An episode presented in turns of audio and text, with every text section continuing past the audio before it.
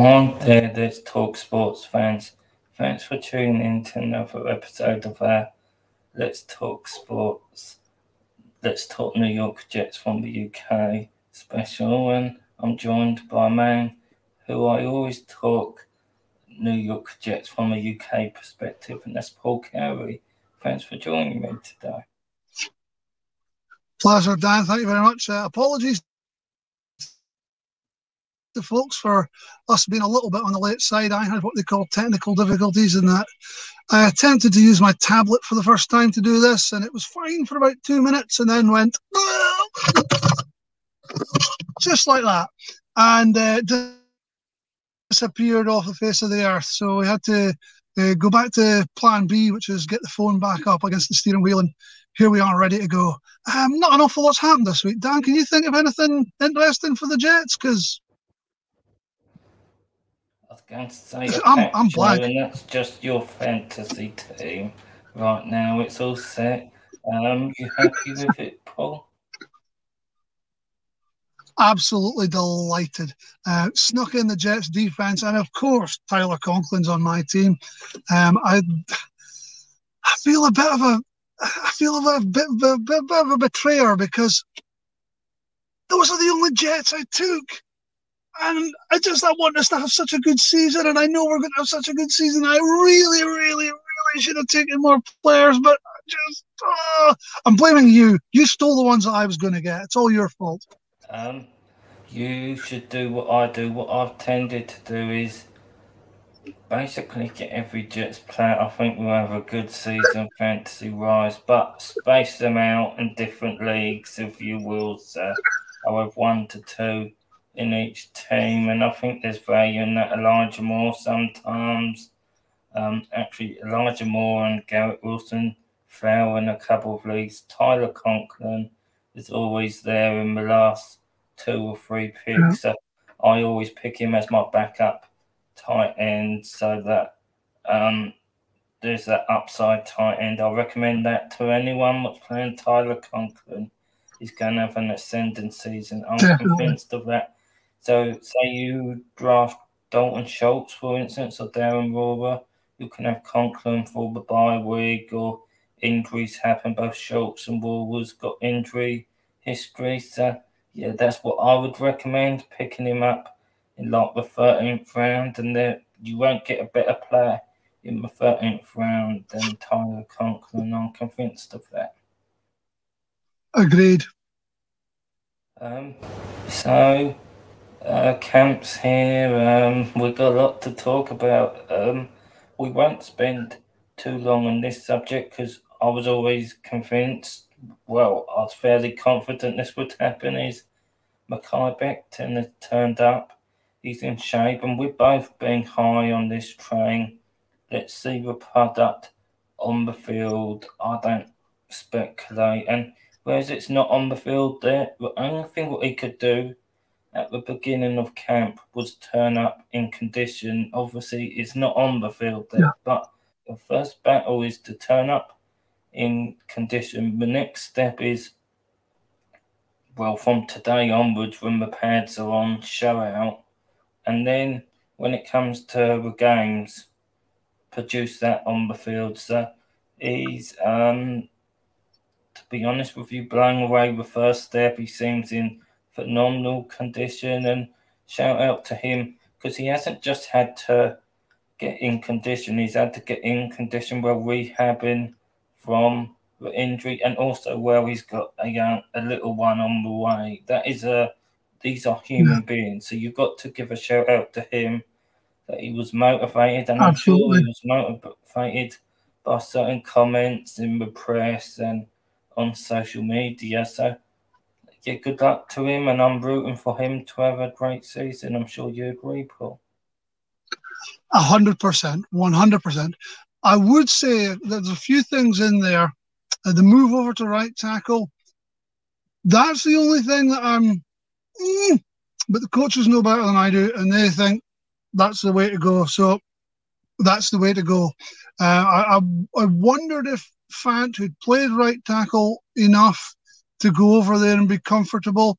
Becton coming back off a major injury might be put into left tackle where he's comfortable to be feeling more comfortable, but they feel he's capable of dealing with the switch.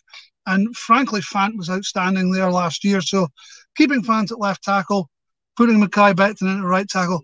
With regard to how he turned up in camp and how he turned it up in OTAs, the man is coming off a major, major injury.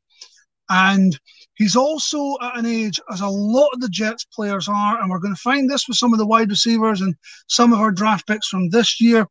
Uh, not so much Clemens, he's a little bit older, but uh, they're at an age where the body has stopped physically growing, the bone density is set, the muscle uh, placement is set, and it's just then a case of, of what you build up then is the strength you build up the muscles there you're not your your body's changed um, and the needs of your body has changed so your nutritional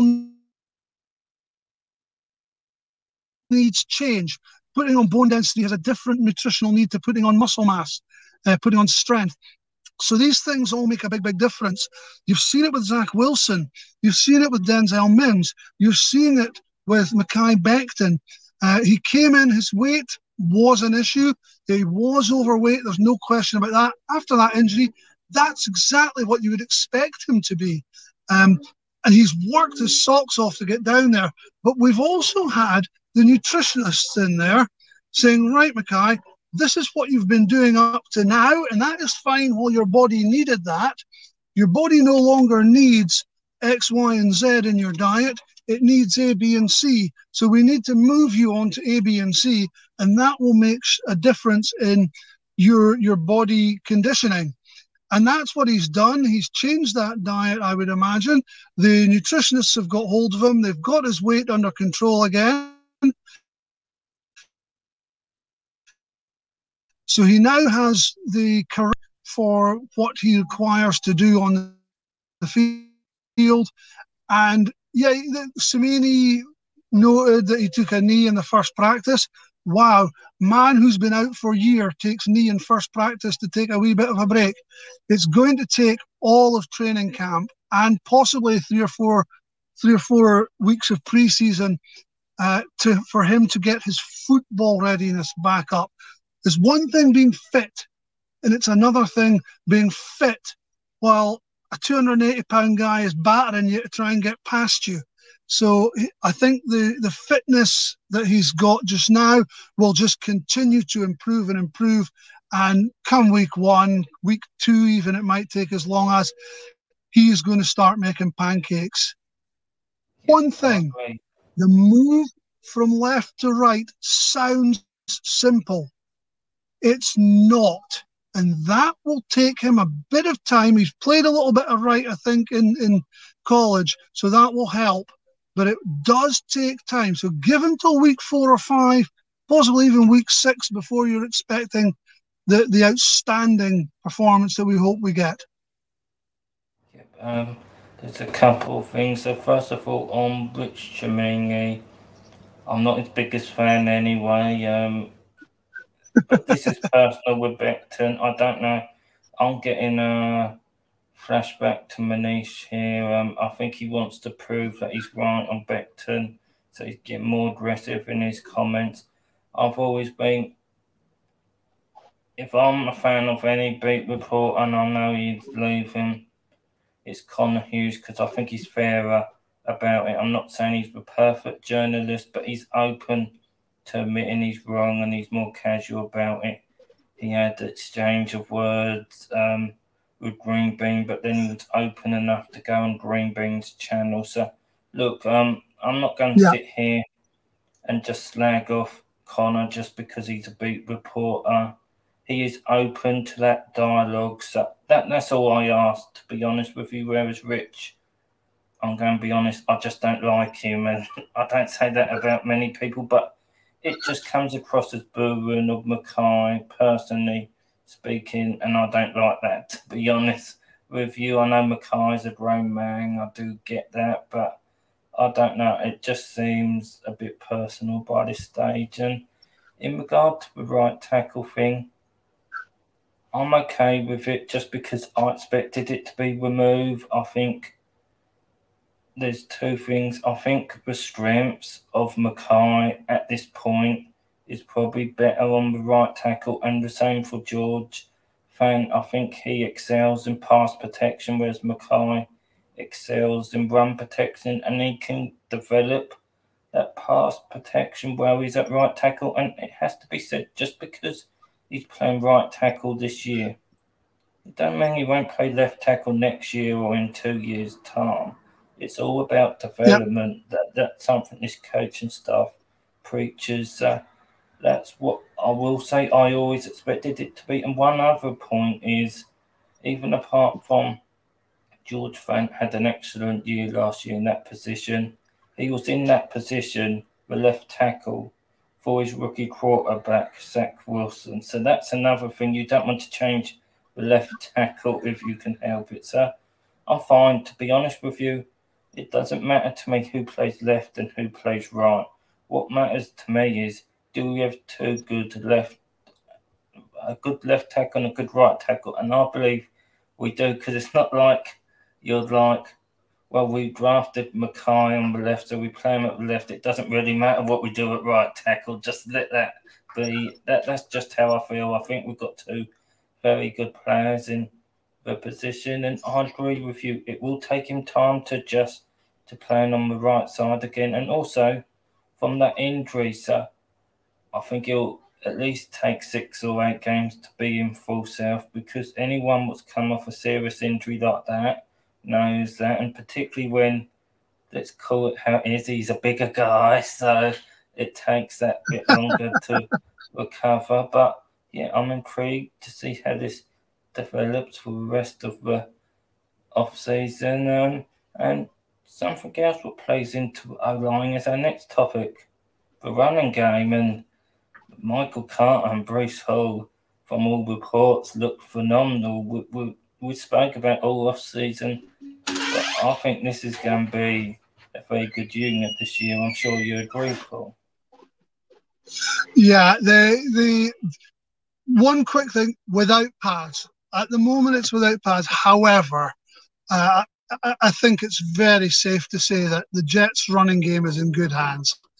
And not just the running game, but the, the receiving and blocking from the running backs, because both of those players have shown that they're both very capable of doing that.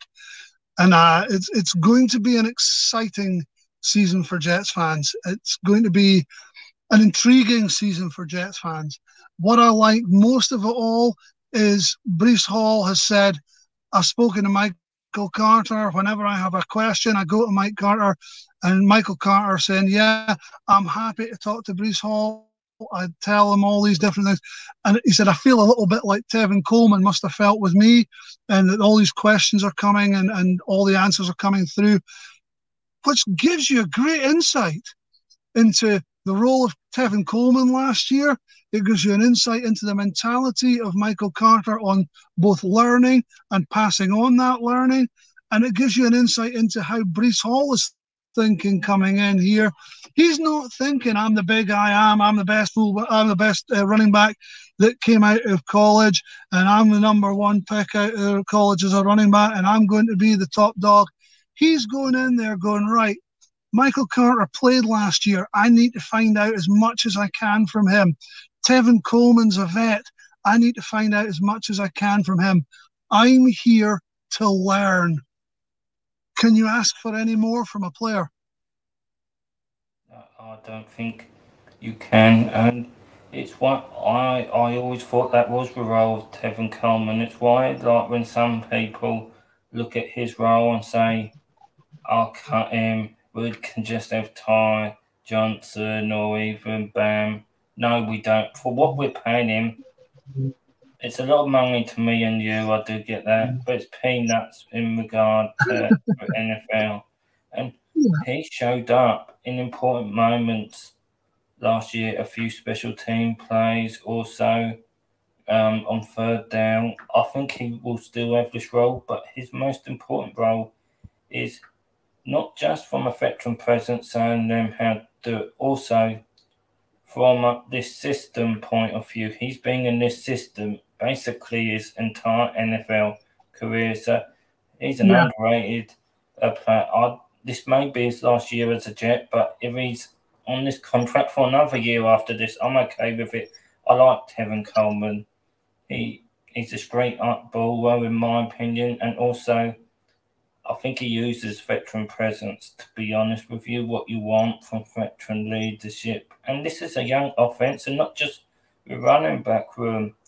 Possibly some of the receivers will have some questions for him. So I like Tevin Coleman. I want him around. I want him to have a good season, and I like that he's helping these young bucks develop. So yeah, it's going to be interesting. Uh, Pong. Yeah. So on on um, Coleman, sorry. Yeah, sorry. So on Tevin Coleman, before we go on, I wasn't sure about Tevin Coleman when he arrived, and I wasn't a fan of Tevin Coleman before he arrived. But when I see everything he's done with the Jets, when I see his interaction with the, the young players, and when I see, as you say, him turning up and doing absolutely what we need him to do and more. I, I, I am now a fan of Tevin Coleman. So I, I think, yeah, he's been great for the Jets, and I think the Jets have been good for him. So, yeah, sorry. Uh, yes, next group, please. No, um, I agree with that. And what I will say before we move on, it says a lot about you that maybe you weren't his biggest fan, but you've been open to that change. Because I've always said, like, there's certain players I'm less convinced about. If I've got Jets uniform on, I'm open to see them changing my mind. I don't root to be right. I'd rather be wrong about a player and them do good and um, sort of change my opinion rather than I may be right, but we stink. So that would be the alternatives. uh, yeah, that's. Uh, I just wanted to say that says a lot about you that you're open to that dialogue Thank and you. changing your mind. Um, one player, I'm not, if he has a successful season, you won't need to have changed your mind about is Denzel Williams. And by all accounts, he's having a very good camp. It has to be said, it's still early on, as you said, without pads. Uh, he, he needs to keep doing it in camp. But the biggest thing, and we've talked about this such a lot, this off season. The biggest thing he needs to do is stay healthy. So far, so good, but I've got my fingers crossed. Obviously, it's a bit like Ashtyn Davis as well. He's in a similar situation. Yeah.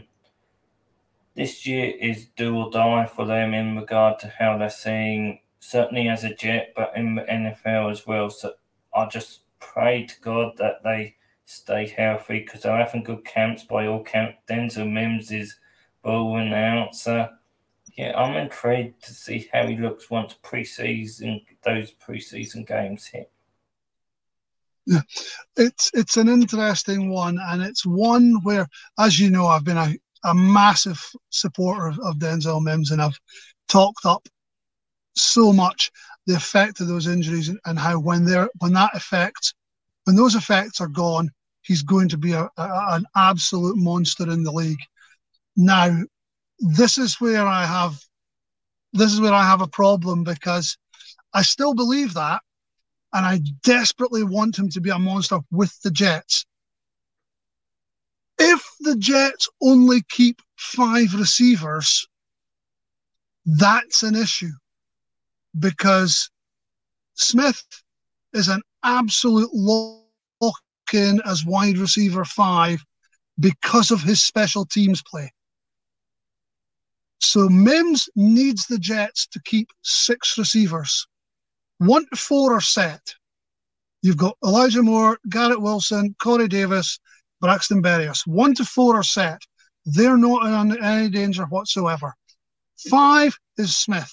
Just Smith is staying in there uh, because of his special teams expertise. He's our he's our second best special teamer behind Justin Hardee. He's not going anywhere. So we need the Jets to keep six receivers. They keep six receivers. Mims is there. Not a question about that at all. Mims is going to be the sixth receiver. Now we come to what we're going to do in the future. And that is the case where Corey Davis is making 13 million, Denzel Mims isn't.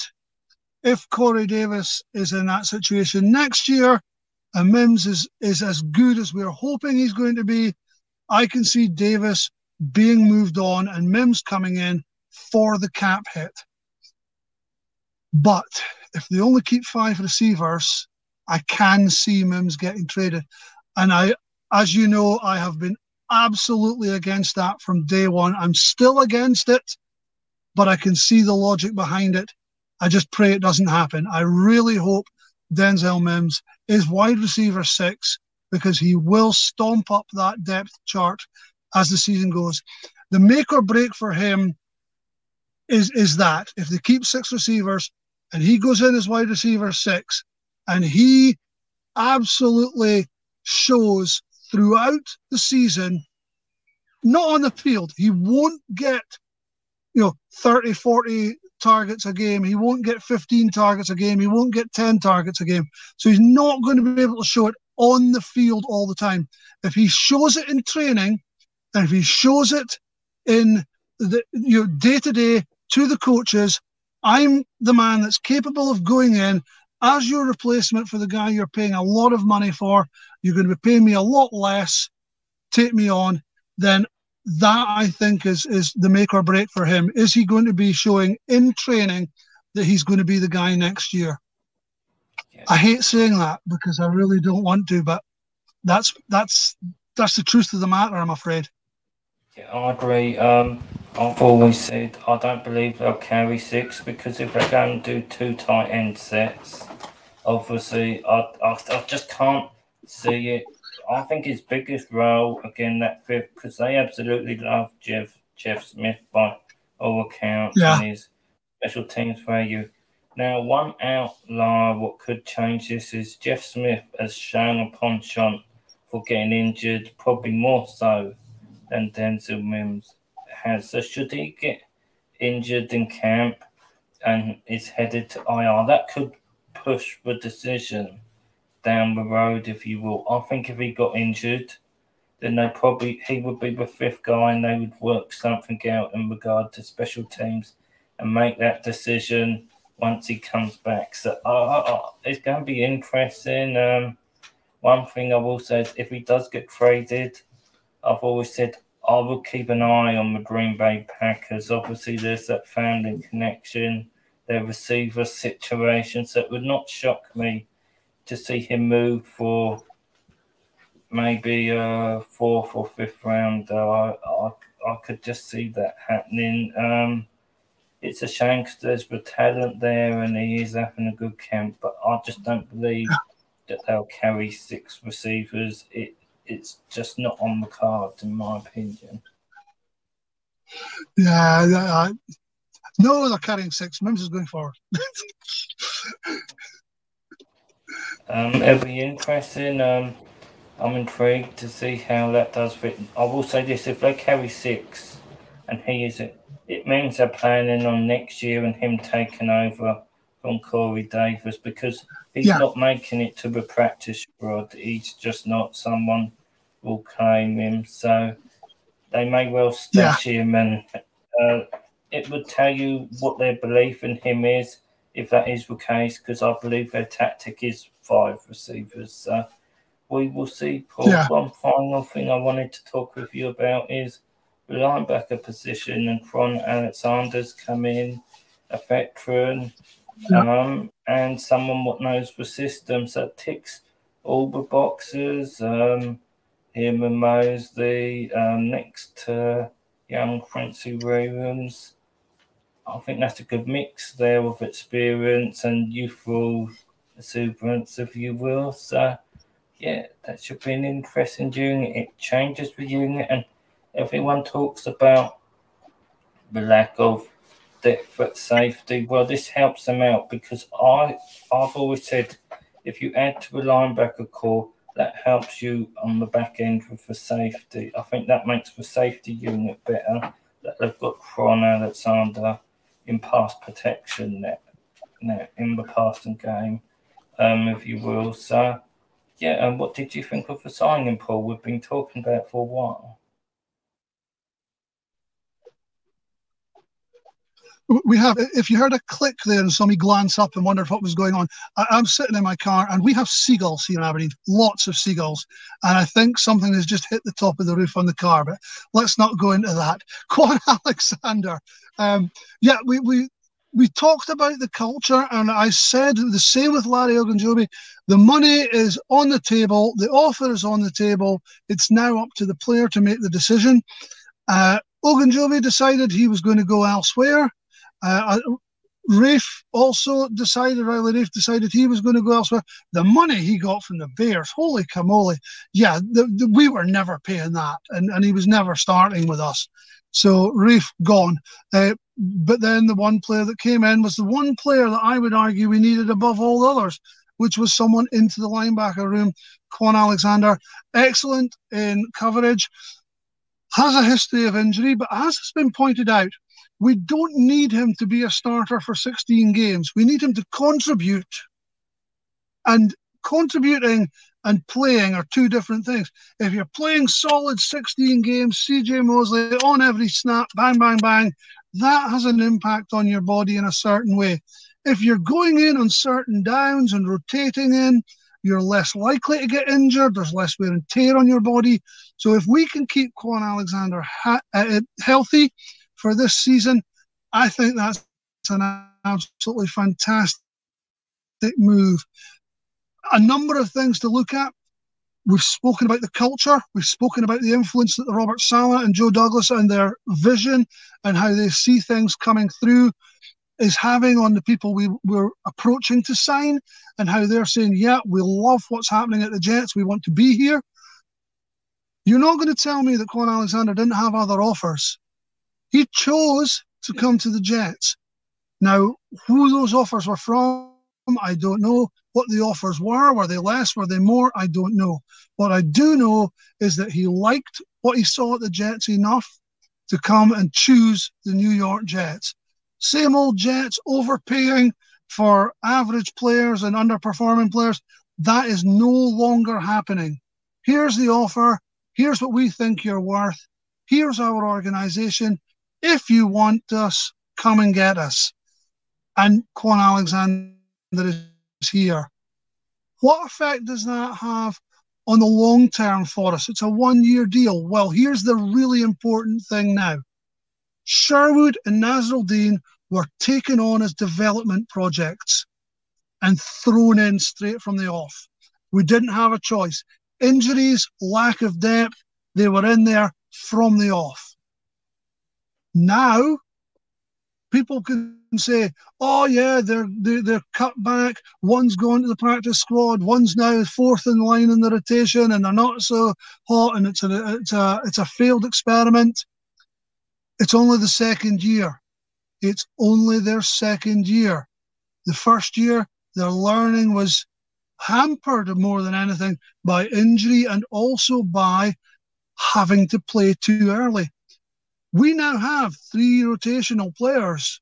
We've got CJ Mosley, we've got Quincy Williams, we've got Kwon Alexander, who are ahead of those guys. They can sit back, soak up all the experience, soak up all the knowledge, learn the position. And remember, they weren't linebackers in college, they were safeties. They're learning a new position.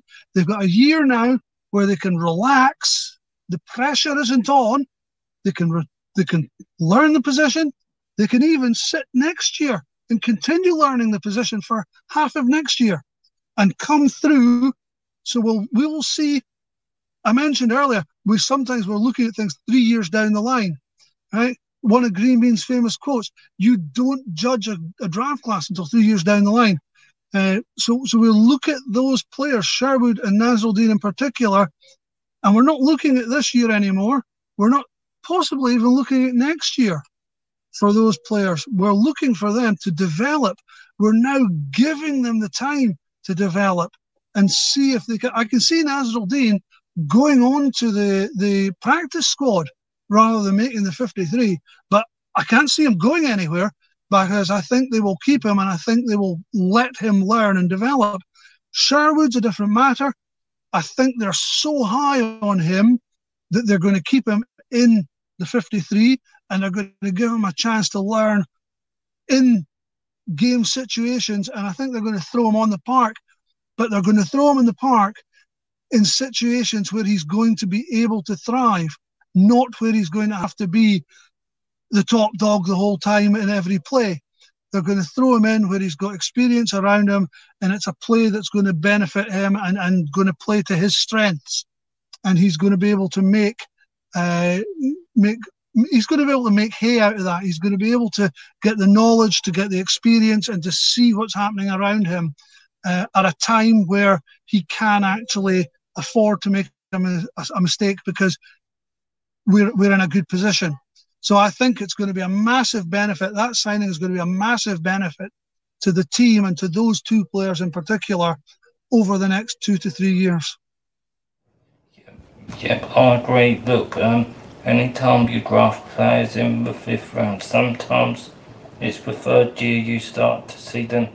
They're developmental players in for a reason. If you're a developmental player, you're not playing in three months. It just takes time to develop them.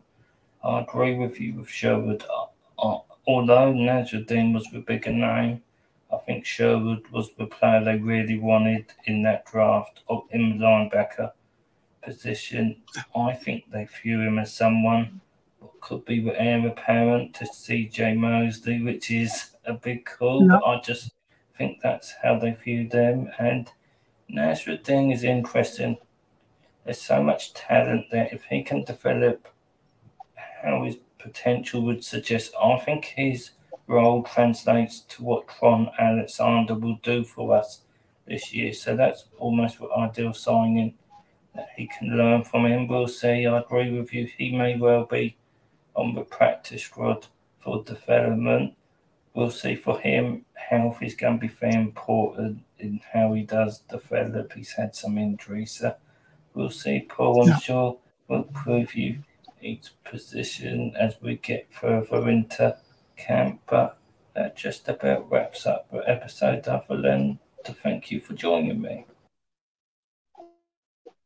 I've got three very quick ones for you, Dan. First of all, congratulations to Joe Klecko in getting into the last 12 for the, the Hall of Fame. Hopefully, he makes it in. That man should be in the Hall of Fame. So, hopefully, this year he is one of the three that go through. He's made it down to the final route. Number two, big signing for the 49ers. I know Paul Hope will be absolutely bouncing around the room just now. Uh, if you peel him off the ceiling in time for your show this week, congratulations. But the Deebo Samuel signing is going to be massive. My take on that Deebo Samuel wanted to come to the Jets, uh, but San Francisco said, We'll pay you so much money it won't be worth your while going to the Jets. You'll you'll make an absolute mint with us. Uh, so there we go. They had to outbid him by millions to get him to stay rather than come to the Jets. Honest. And the last thing I want you to say, Dan, uh, thank you for everyone for tuning in and, and thank you for listening. And please do uh, tune in uh, on a regular basis to Let's Talk Sports because Dan does a great job there. And thanks for having me on, Dan. And I want you to give your opinion on this as we go. Braxton Berrios's hair. What on earth is that about? Thank goodness the man has to wear a helmet during the game because that haircut is absolutely criminal. Um, look, um, Paul, as far as I'm concerned, he could have it green hair with black dots on. As long as he catches the ball, um, I don't really mind, to be honest with you. So yeah, um, that's where I fall on it. Um, yeah, but I'm excited to see what he does in this system. I expect him to be a go-to guy again this year. Yeah, and I'm sure we'll talk about him in other episodes. But as we close up, I want to say everyone, don't forget to drop Paul a follow. His handles at where his name is at the bottom of the screen, if you will. And we'll be back next Monday. So until then, let's talk sport fans. Thanks for watching.